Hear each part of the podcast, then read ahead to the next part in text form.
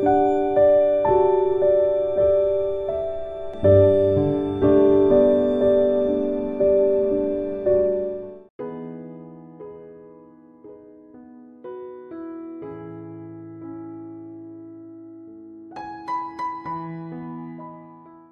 irmãos, irmãs.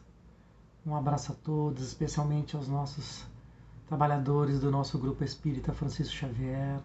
Sejamos todos bem-vindos ao canal, ao nosso canal, né, do grupo Espírita no YouTube, que possamos curtir as nossas postagens, os nossos vídeos, né, apreciar as nossas palestras, os nossos encontros aqui no nosso canal.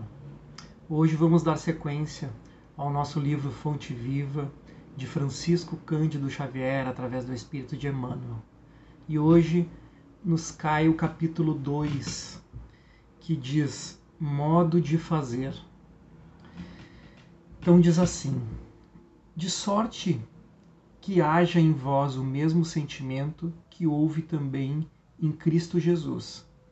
É uma carta de Paulo aos Filipenses, capítulo 2, versículo 5 Todos fazem alguma coisa na vida humana, mas raros não voltam à carne para desfazer quanto fizeram. Ainda mesmo a criatura ociosa que passou o tempo entre a inutilidade e a preguiça é constrangida a tornar a luta, a fim de desintegrar a, re a rede de inércia que teceu ao redor de si mesma. Somente constrói, sem necessidade de reparação ou corrigenda, aquele que se inspira no padrão de Jesus para criar o bem. Fazer algo em Cristo é fazer sempre o melhor para todos, sem expectativa de remuneração, sem exigências, sem mostrar-se sem exibir superioridade, sem tributos de reconhecimento, sem perturbações. Em todos os passos do Divino Mestre, vemo-lo na ação incessante em favor do indivíduo e da coletividade sem prender-se. Da carpintaria de Nazaré à cruz de Jerusalém. Passa fazendo bem sem outra paga, além da alegria de estar executando a vontade do Pai.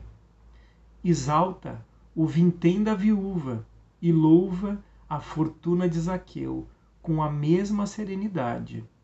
Conversa amorosamente com algumas criancinhas e multiplica o pão para milhares de pessoas sem alterar-se. Reergue Lázaro do seu pulcro e caminha para o cárcere com atenção centralizada nos desígnios celestes. Não te esqueças de agir para a felicidade comum na linha infinita dos teus dias e das tuas horas. Todavia, para que a ilusão não te imponha o fel do desencanto ou da soledade, ajuda a todos indistintamente conservando acima de tudo a glória de ser útil, de modo que haja em nós o mesmo sentimento que vive em Jesus Cristo. Meus amados, viver no padrão Jesus para nós ainda é inconcebível. Os nossos pensamentos, os nossos sentimentos, a nossa vibração, o nosso amor, a compreensão da vida está muito distante ainda do padrão que o nosso texto aqui nos traz.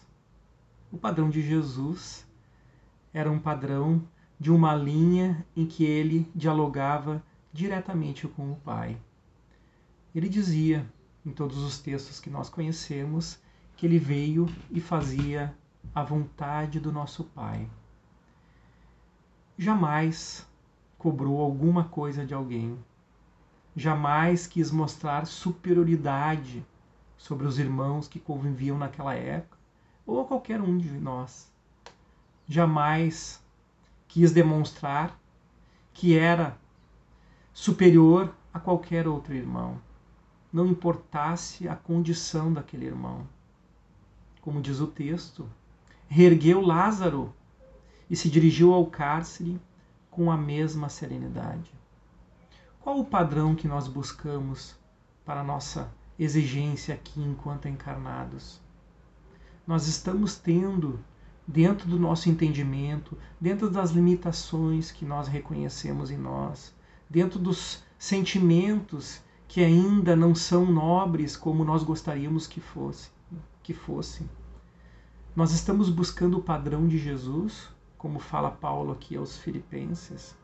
Paulo naquela época se via, né, envolvido no padrão de Jesus, buscando incessantemente a sua melhora e a melhora daqueles que conviviam com ele naquela época.